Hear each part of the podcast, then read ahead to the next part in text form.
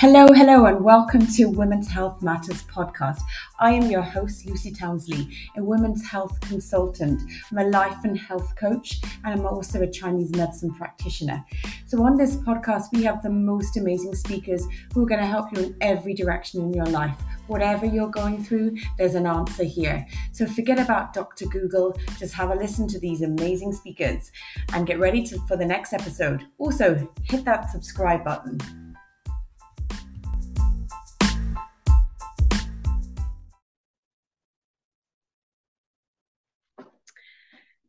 So today I'm joined by the amazing Dr. V on Women's Health Matters podcast. Um, she's based in America in North Carolina. Hope I had that right.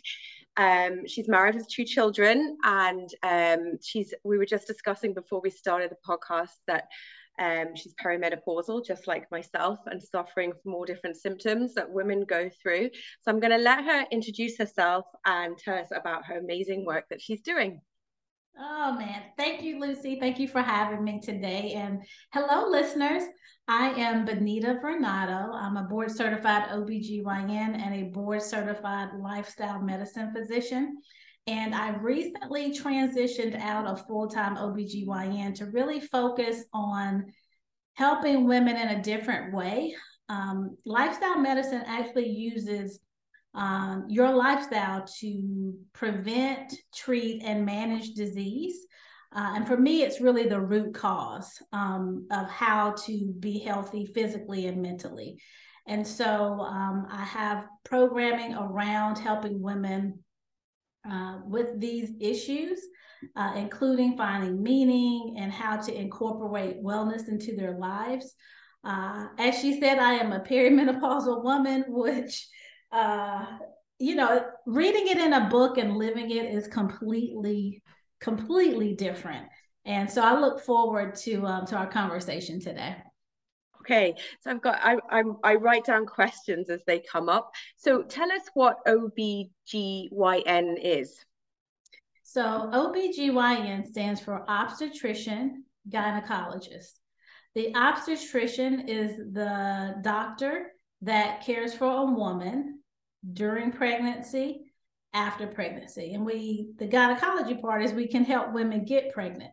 Okay. Um, we also help with um, any female issues as far as issues with periods, breast masses, um, abdominal pain, uh, hormonal issues. Um, depending on what hormones are out of whack, we might um, refer you to a specialist a, a reproductive endocrinologist, which is a, a special form of an OBGYN.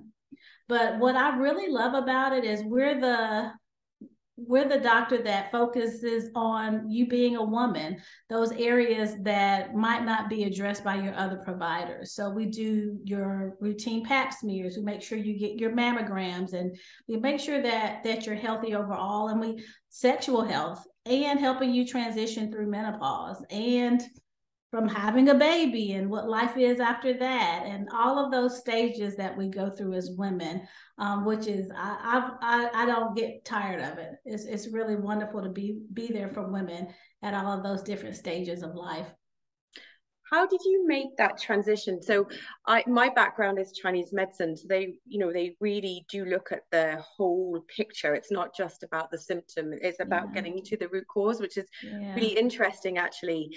And um, i love the way they try and keep the diagnosis really simple. Now it can be very complicated but they try and keep it on a simple framework. So how did you because often um, GPs, gynecologists, obstetricians, they wouldn't really be into as they call it alternative medicines. I know it's terrible.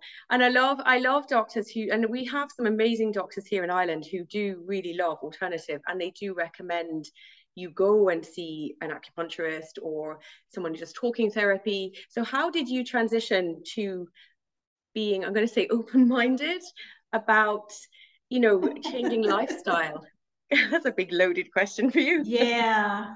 Open minded is, yeah. When you start out in medicine, you want to help people, you want to heal people. And when you go through medical school, you learn one way. And they call it, we call it the practice of medicine. and there's an art to it. And sometimes you don't fix people and you don't heal people, and there's some intangibles that you're like, I just don't know about.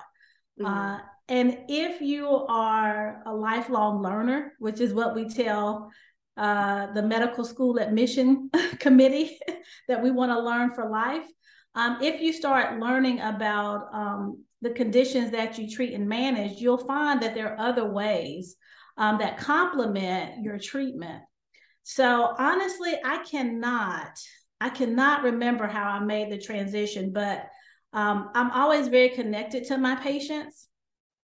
And I, I just, I wanted to be able to help them in a deeper way instead of, okay, let's just do a pap smear, get your mammogram, and you're out the door.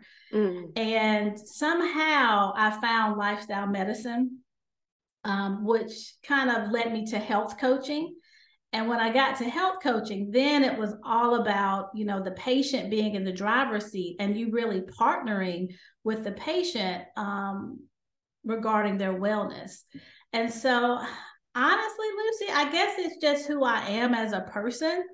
Um, I, I realized I didn't fit in medicine anymore because of the time constraints uh, and because of the box you kind of have to stay in. Um, and I really feel like there is a need for medical professionals like myself going into these other areas and validating some of the science behind what they're doing and bridging that gap. So um, it, it's been really rewarding for me to learn something new. Yeah, that's amazing. That is good because I think you have to like as I was saying before we started this, you need both. You need a medical doctor to examine what's going on internally you need the testing you need as a mammogram the smear tests blood tests yes. because you need that because that's something that i can't do so it's incredibly important that you do need to keep um, seeing your gp your obstetrician your gynecologist that they're the same but you know to keep seeing mm-hmm. them to keep yourself healthy and i think a lot of women um, i don't know if you find this leave their own health to the last possible second. They're often dragging themselves into your clinic because they can't keep going anymore. Which is that's why I created a podcast because I've women would come to me after years and years of, of struggling and I mean taking example for an example um, heavy painful periods like oh God, yeah. they're horrible. They've been horrible, but their mothers were horrible, their grandmothers were horrible, and they just thought it was normal. And it's not until the woman like has to have pain medication to function and she's soiling her clothes at work that she finally comes in. And so um, the podcast was just a way for me to get it out to say, hey, this is this ain't normal. This ain't right. I'm from the South. Yeah, that's okay. we say ain't. It's not right. It ain't right. And so um yeah absolutely. And even when we know even when we know things aren't right we still um we still don't don't put ourselves as a priority. Um, we try to manage it on our own. You know we try to patch it up. And, and i'm being honest i'm speaking for myself too. Uh, we try to fix it on our own. And um I, I really love that women are warriors and are protectors of their children. Um, but sometimes I feel like that is to their detriment. And we need more balance in those areas. I, I actually 100% agree with you. I remember uh, treating a young girl who came to me who was about, it's a few years ago now, about 13 or 14, and she was lying on the bathroom floor every time her period came. Yes. And I was like, this is not normal. This should not be happening. And she was like, but it happens every month. I thought it was normal. Imagine a young girl at age 14 going through this for the first, you know, like only a year of periods and facing the rest of this for the rest of her life. Rest of the life. Yeah.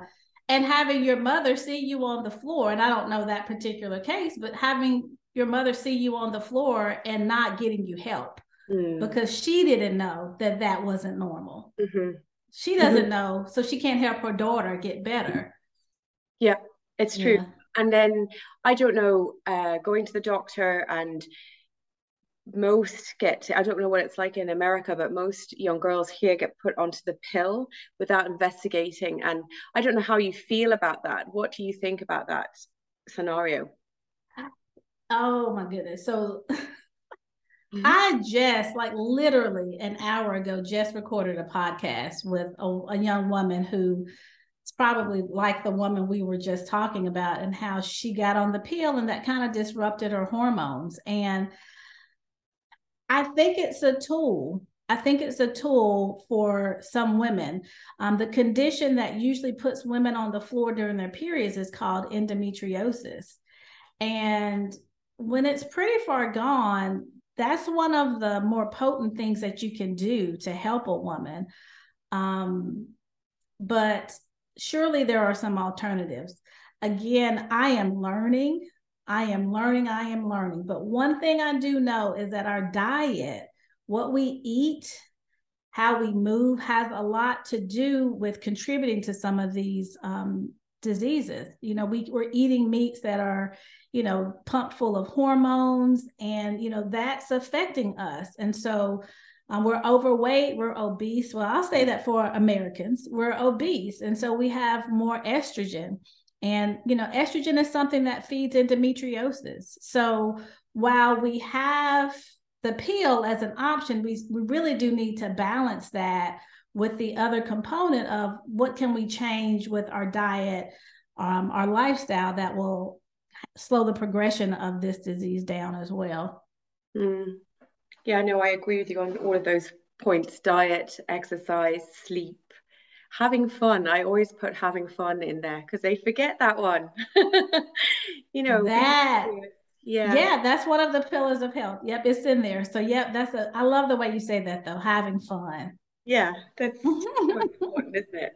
So that that uh, brings me to another question that is battered around a lot, especially in perimenopause and menopause, is estrogen dominance. It's a word that's really, you know, uh, comes along. It's a word I never really knew about until maybe five or six years ago. Um, when I was going starting my one well, longer actually, 10 years ago when my perimenopausal signs started um, mine were due to stress actually, and so I was able to get there on you get my hormones back level again. But um, yeah, estrogen dominance that's a big word. yes, it is, and I think I, have I've never referred to it as estrogen dominance. Um, I feel like that's a fairly new term. Uh, but you know something is happening to your ovaries and your brain is telling your ovaries what to do and um, you know the signals are um, are different. You know your brain usually your your pituitary talks to your ovaries and tells your ovaries to make estrogen testosterone and progesterone. And then when you have those those levels are up there's a feedback mechanism to your brain to say all right we got enough hormone. And then your brain chills out. Uh, but what's happening in menopause or perimenopause is your estrogen levels are dropping and so your brain is flooding your body to, to wake up your ovaries essentially. And when your ovaries do wake up, then they're like, oh, we're going to produce a whole bunch of estrogen. And we, we're doing this. We're hormonally um, not stable, not stable. And I think if um, if women know that that that's what's happening at that that time of their life, I think it would help um, a lot um, and just having some education that this is a transition. Um, we can we go through puberty, and this is kind of puberty in reverse. Mm, absolutely, and it does end. I think that's the whole point with it. it does end. it does end. that's a yeah, it's a good one. So that would lead me to the next question about um, HRT. There's so much controversy over HRT. Yeah should you take it? Shouldn't you take it? Is it safe? Breast cancer, cancer, yeah. all of those big things around HRT. What what's your opinion on it? So again, I'm a traditionally trained physician and I've seen some of the worst cases. I've had patients who wake up in the middle of the night and their pajamas are soaking wet, their sheets are soaking wet, they have to take a shower that is um, that's a menopausal symptom and that's severe So for patients who are in the severe range, I think hormone replacement therapy is a great tool because you have a severe problem. Um, some of the more natural alternatives are not as potent as the hormone replacement tablets. Now, if you get a hot flash every now and again, no, you shouldn't be on hormone replacement. And the rule of thumb when we're prescribing it is that you should be on the lowest dose for the shortest amount of time possible. The first step when, and I'm gonna kind of go off on a tangent, the first step when someone gets diagnosed with diabetes or hypertension, we tell people to change their lifestyles. And I think we can say the same for the perimenopausal period. The I women who you on that one because oh. yeah, really, it's that's super advice. I, I I shouldn't interrupt, but it's really super advice that one.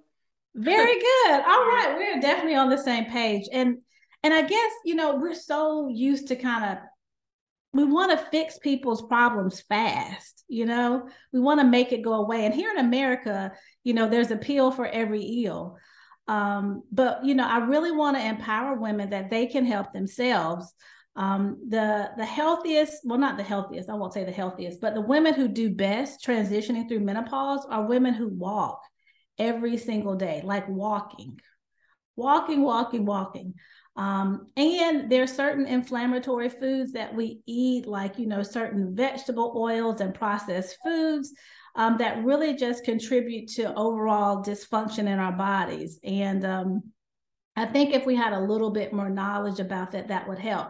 So to your listeners, listeners, I'm not saying that you don't need hormone replacement therapy, but if your symptoms are are mild or moderate, you know, consider the uh, lifestyle approach first. If you're not sleeping at all, at all every night, and you're one of those women that is really uh, your quality of life is disrupted, I think you can start with hormone replacement therapy and then consider other options. Regarding breast cancer, you know, alcohol, alcohol puts us at risk for breast cancer. And I never hear anybody telling women to cut back on wine. I never hear that. They don't. I know. I'm just saying.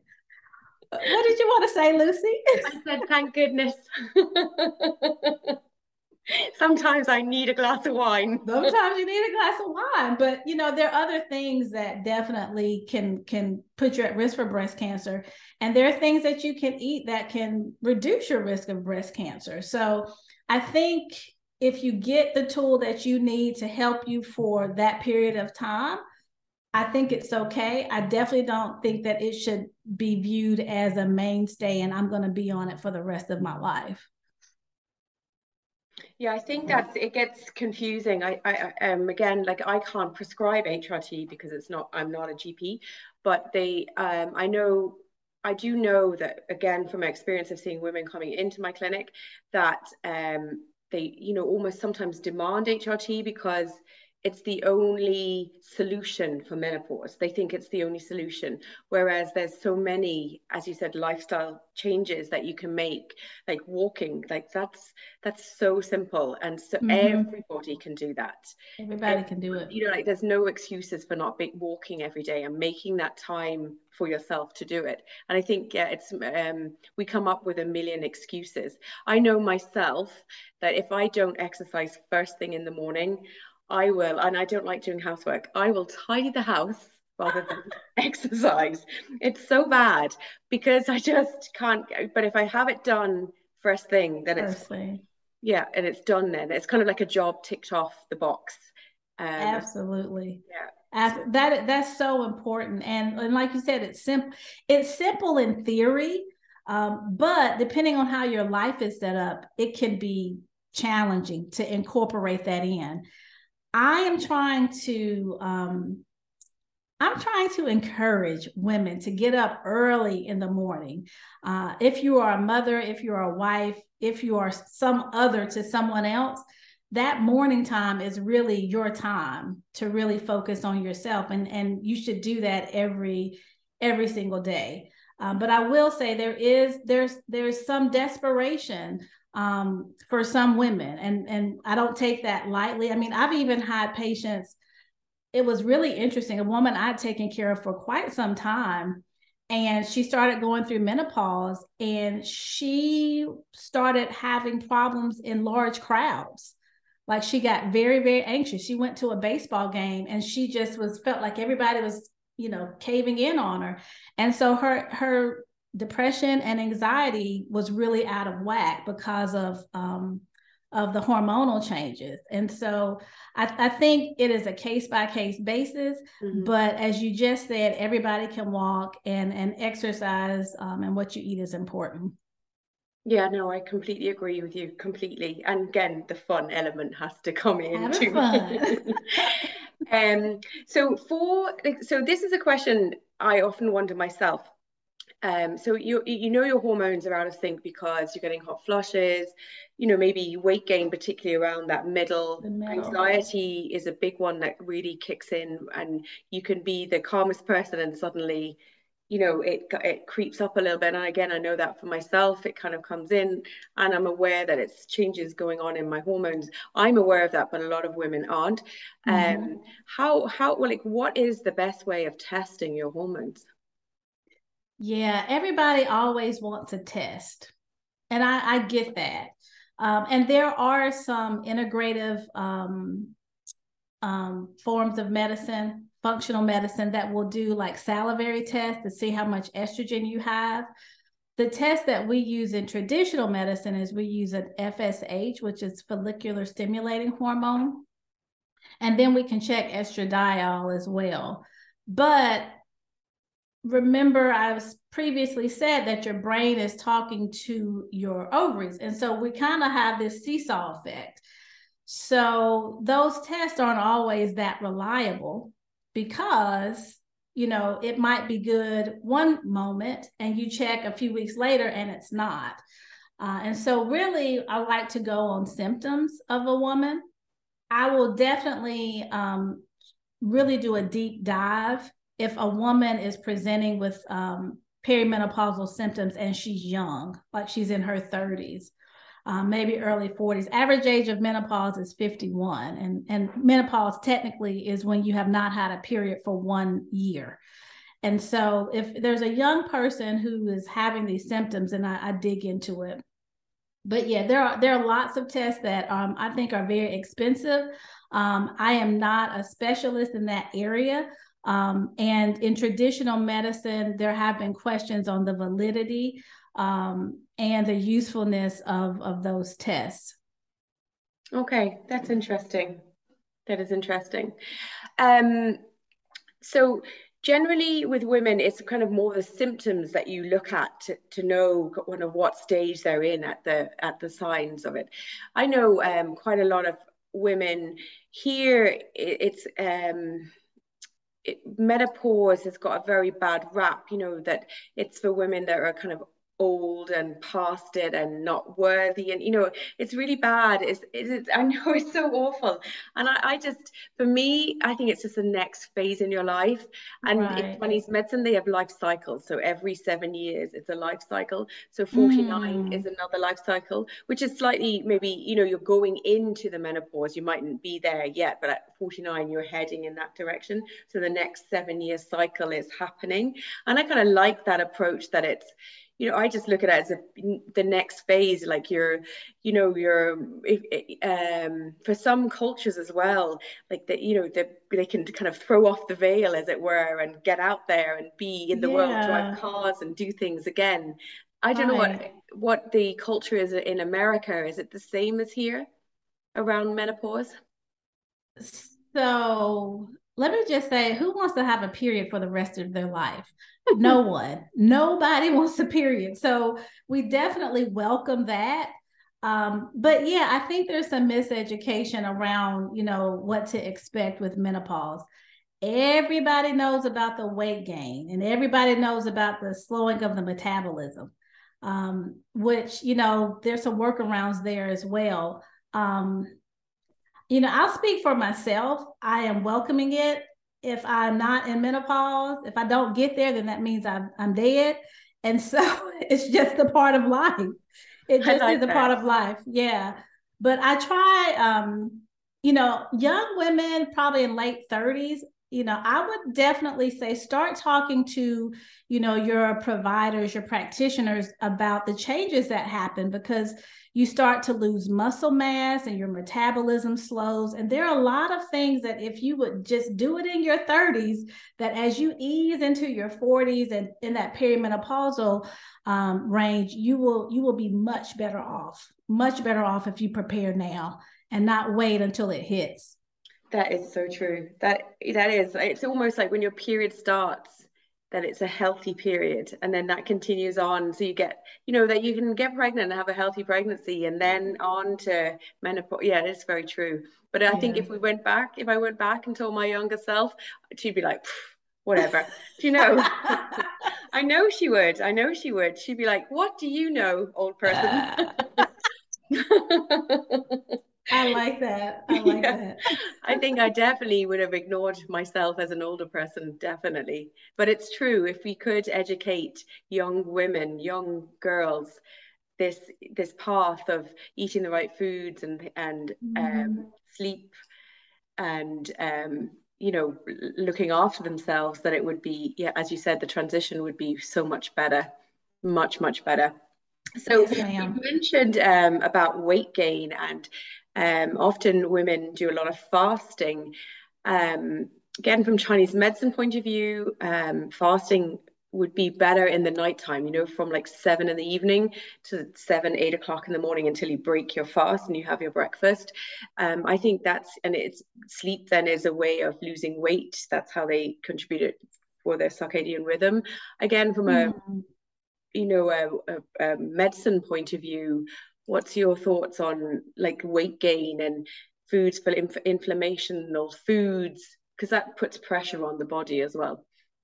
Yeah it really does. And it puts pressure on us mentally you know mm-hmm. especially you know here in america we have a certain aesthetic that is held in high regard. And as you get older you don't look like that anymore and so um, I am not going to say I'm an expert in fasting and all of the weight loss trends. Um, and some of them are trends or new methods. But one thing that we do know is that um, I'm, I'm glad you mentioned what you said about the circadian rhythm, because when you're not sleeping, that contributes to weight gain. Um, I am a spiritual person. Uh, I'm a Christian. I believe there's a good Lord above that created us and I just don't think he makes it that complicated. I, I, I, don't think that we have to to count and measure and do macros and micros and all of these things to live. I think if your body is hungry, if you're hungry, then you eat. If you're thirsty, you drink. Like it's, I think it's more simple than we make it. Now, what you eat and what you drink is really probably the problem and, and maybe where some of the education comes in. Um, but yes i i do fast. I do like to stop eating um, two hours before bedtime. That would be ideal. Um, three hours if possible. Um, but i tried intermittent fasting and it, to use your words i was not having fun like, I, it, actually, just it just wasn't fun. I felt like I was starving myself. And I'm like, I get the science behind it, but I, you know, quality of life is also important to me too. So I actually couldn't agree with you, um, or, you know, more on all those words because often women would come into me and complain of weight gain and trying this diet, that diet, and that diet, it's not working. And I'm just like, well, just it's really about, as you said, if you're hungry, make sure you eat because your body holds on to the holds on to it otherwise yeah and eating the right foods it's your choice isn't it it's what choice you make um right. you know, reaching for i i consciously um no, I love chocolate and as a glass of wine. You know, I love those things, a bag of crisps, but I try to consciously go for something like fruit. I know that sounds really boring, or a, a, like a handful of raisins. I, I'm not a big peanut fan, so I don't go for peanuts. But you know, something like that, where or some dried fruit, just something that's not processed sugar. Yeah. You know, now don't do it all the time at all. Not perfect by any stretch of the imagination. I had a bag of crisps this evening, but and I think if you eat and not to feel guilty about eating the wrong food sometimes, do you know? And you're right, it is about just eating healthy and that period of fasting in the nighttime because it's easy to do when you're asleep. Yeah, that's just how it's meant to be.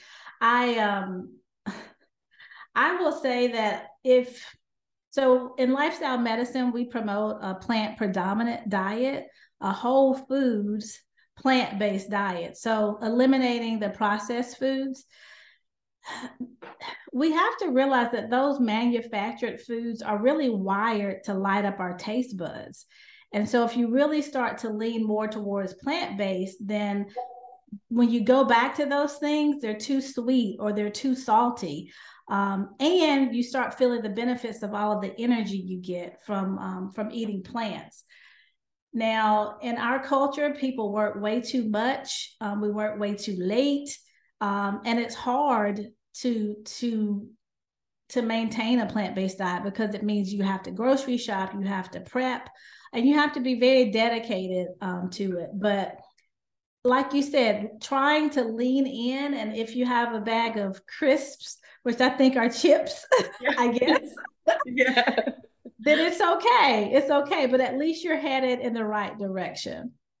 Yeah. I think it's, I don't know, again, from my experience in my clinic, I, you know, I see women coming in and they're almost torturing themselves trying to be good and sometimes it's okay to be bad on the you know like do you know what i mean? In moderation yes. not and not to feel guilty about being bad you know if you have a dessert or you have a bar of chocolate or something. And if i can i'm gonna correct you. Eating a bag of crisp or some chocolate is not necessarily bad you know? Everything in moderation. If you eat you know two bags of chips family size yeah then maybe that's a little bad yeah but you know every now and again um we just really have to be kind to ourselves um, and just try to, to make better choices. The other thing is that, you know, we need support um, around these issues. I mean, any lifestyle change that we're trying to make, um, if you can find a community that will support you, if you can have your family buy into any aspects of it, um, it will be a lot better. But when we torture ourselves, it's really not mentally healthy. It is not mentally healthy. And you almost end up binging when you do that, when you deprive yourself of those things that you consider bad, and you end up eating more of it than if you just let yourself have it. It's it's gonna be okay. Yeah, no, I completely agree with you because food kind of gives you a comfort, and if you don't, if you can't find something else that provides that comfort, you're just going to go straight back to food again. It's finding mm-hmm. another vehicle that satisfi- satisfies your need. I think yeah. That, yeah. That's well said, Lucy. I like that. Yeah. Well thank said. You. Thank you. Thank you. Mm-hmm. So for my listeners, what, you know, for these women who are suffering with their periods coming into perimenopause or even trying for a baby, what would you be your best advice you could give them? Oh, the the trying for the baby threw me for a loop because because usually when couples are faced with that problem, I always tell them to um, to mentally try to relax mentally and to not fixate and focus on the problem. To just see it as a journey and which is hard to do. I did not have fertility issues um, but what I would say is give yourself some grace, identify the problem, and you know, recruit those people or groups that can help you figure this out. Um, I think a good place to start is with your with your doctor if you're having problems. If you don't know what's normal, or if you even think that something's not right and, and you don't like it or it makes you uncomfortable, I would encourage you to ask, to ask for help. Uh, and not necessarily from our girlfriends or from our family members, because sometimes they don't know. Um, but I think as as women, sometimes we just accept things. Um, we would never do that with our children. Like, I mean, our kids get a cold and we demand an antibiotic. Like, yeah, it's yeah. the virus. The body will take care of it. No, I want an I want an antibiotic for my child. Um, but when it comes to us, we just kind of just you know we we take it. So I think asking for help and mentally um, you know, giving yourself some grace as far as um, the challenges that you're facing um, is very helpful. Mm, that's really good advice. It is actually super good advice. I, I, I word it slightly differently. I would say, um, you know, have your channel of trying for your baby, but also have your life channel, you know, that you're doing mm. stuff, going away for a weekend or meeting your friends, going to a wedding, because generally that's that age group that yeah. are trying because yeah. although I, I found that some some women just stopped everything and they you know again the fun element they forgot mm-hmm. about having fun. Yeah so that's mm-hmm. brilliant advice to them. Yeah. It really I is. like that. Yeah. A life channel and a, a, a baby channel. Yeah. Like I didn't know I was just trying to explain it in a way that's kind of you know like do focus on having your baby and have the that awareness in your head of ovulation time and your signs and um you know and that's the time to try but also like remember to have fun at the same time you know both while having sex and also for life you know. Right. Yeah. Right and you reduce your cortisol levels when you reduce the stress you know and cortisol is telling your body this is not a good time to have a baby because we're running from a bear you know? So it, it's more complicated than that um, but but stress does play a role um, and and obviously there are other reasons that people cannot conceive um, but um, stress is never um, a good thing for well i can't say it's not a good thing but uh, we don't want a constant state of stress um, which is when you're describing when they're fixated on you know trying to have a baby and not having fun that's what can happen. Mm, yeah absolutely. It does happen because it's it's tough especially when everyone around you is having children or you know i think you just focus in more on it you just see every pregnant woman or every mm-hmm. woman with a brand new baby being carried in one of those little rocker top things or pushed along it's really hard isn't it that that that happens yeah and it's little things it's um it's little things but I don't know. I, I have seen couples that once they've kind of relaxed and just said we're gonna, you know, we're done with all the treatments. I have seen a few instances where they conceive or they expand their idea of what having a family looks like you know adoption. I mean the whole goal is to have a baby. Um, and so sometimes adoption is is an option. Um, i had a gosh one patient it was so beautiful. I was doing her breast exam. She was telling me the story of her infertility and i think it was like 10 years and she just finally surrendered and said god you know that's it we're done and it was like a few weeks later, her cousin, who was addicted to drugs, like could not take care of her children. And like she had four kids, like two weeks after she surrendered. Oh my and, and she always wanted to be a mother, and she's thinking being a mother is coming through her body. And immediately she was given four children, and um, she was so happy. She was so happy, and she was she was almost sad for the woman that um, didn't see it another way, um, that her heart could be filled in a different way and she could still be a mother. That is really beautiful. I've yeah. heard that. I've heard similar stories like that where a woman has tried for so long, and I know a case where a woman tried for so long and her brother died, but he left two little boys. Yeah, and mm. she became a mom to the two little boys alongside their their mom, but their mom needed really needed her support. So the yeah. boys had like two mums. Do you know it was it was oh. really lovely. I I love that those type of stories because yeah, there are beautiful. a lot of children out there that need a mom or a dad. Need a mom and a dad. Yeah. Absolutely need a mom and a dad. Yeah. Yeah. Yeah. Who'll so. only be too delighted, so they will. Mm-hmm. Mm-hmm. Mm-hmm. Exactly. So, uh, on that amazing note, I'm going to say thank you so much for being a superstar guest. And if anyone, like from my, you know, someone who listens to this podcast, can they contact you or do you run a program? How, how can they, how can you help them? So, absolutely. So, first, if you want to hear more of uh, the information and education we've talked about, you can go to my podcast, Office Visits with Dr. V, and it's on Apple, um, Apple Podcasts, Google Podcasts, and Spotify. Um, I have a website, Office Visits with drv.com.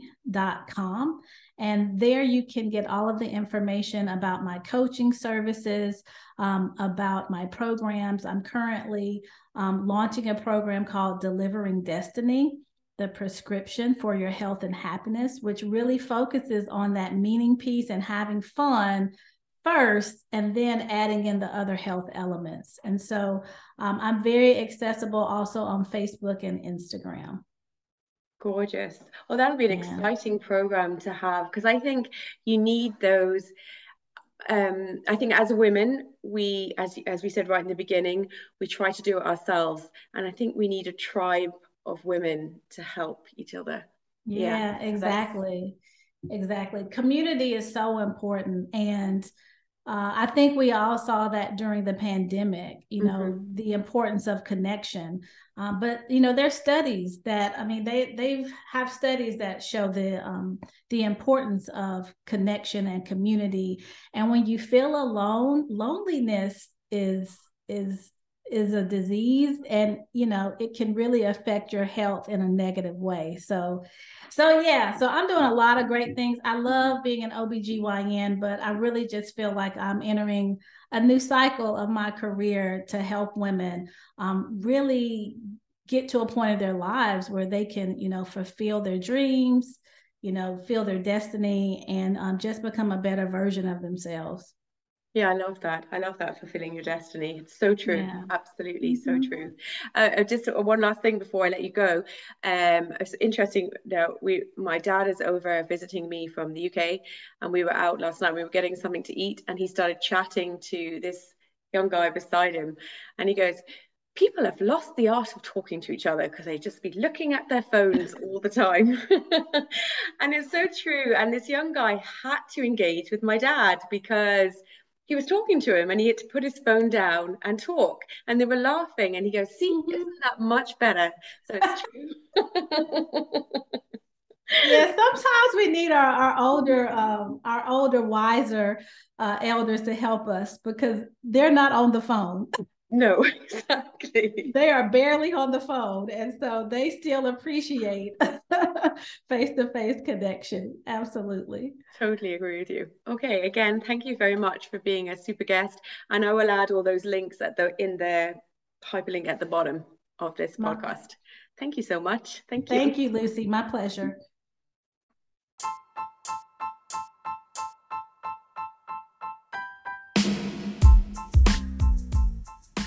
What can I say? Thank you for taking the time to listen to this podcast today. Don't forget to share it with your friends and also hit that subscribe button. We've got some more amazing guests and speakers coming up.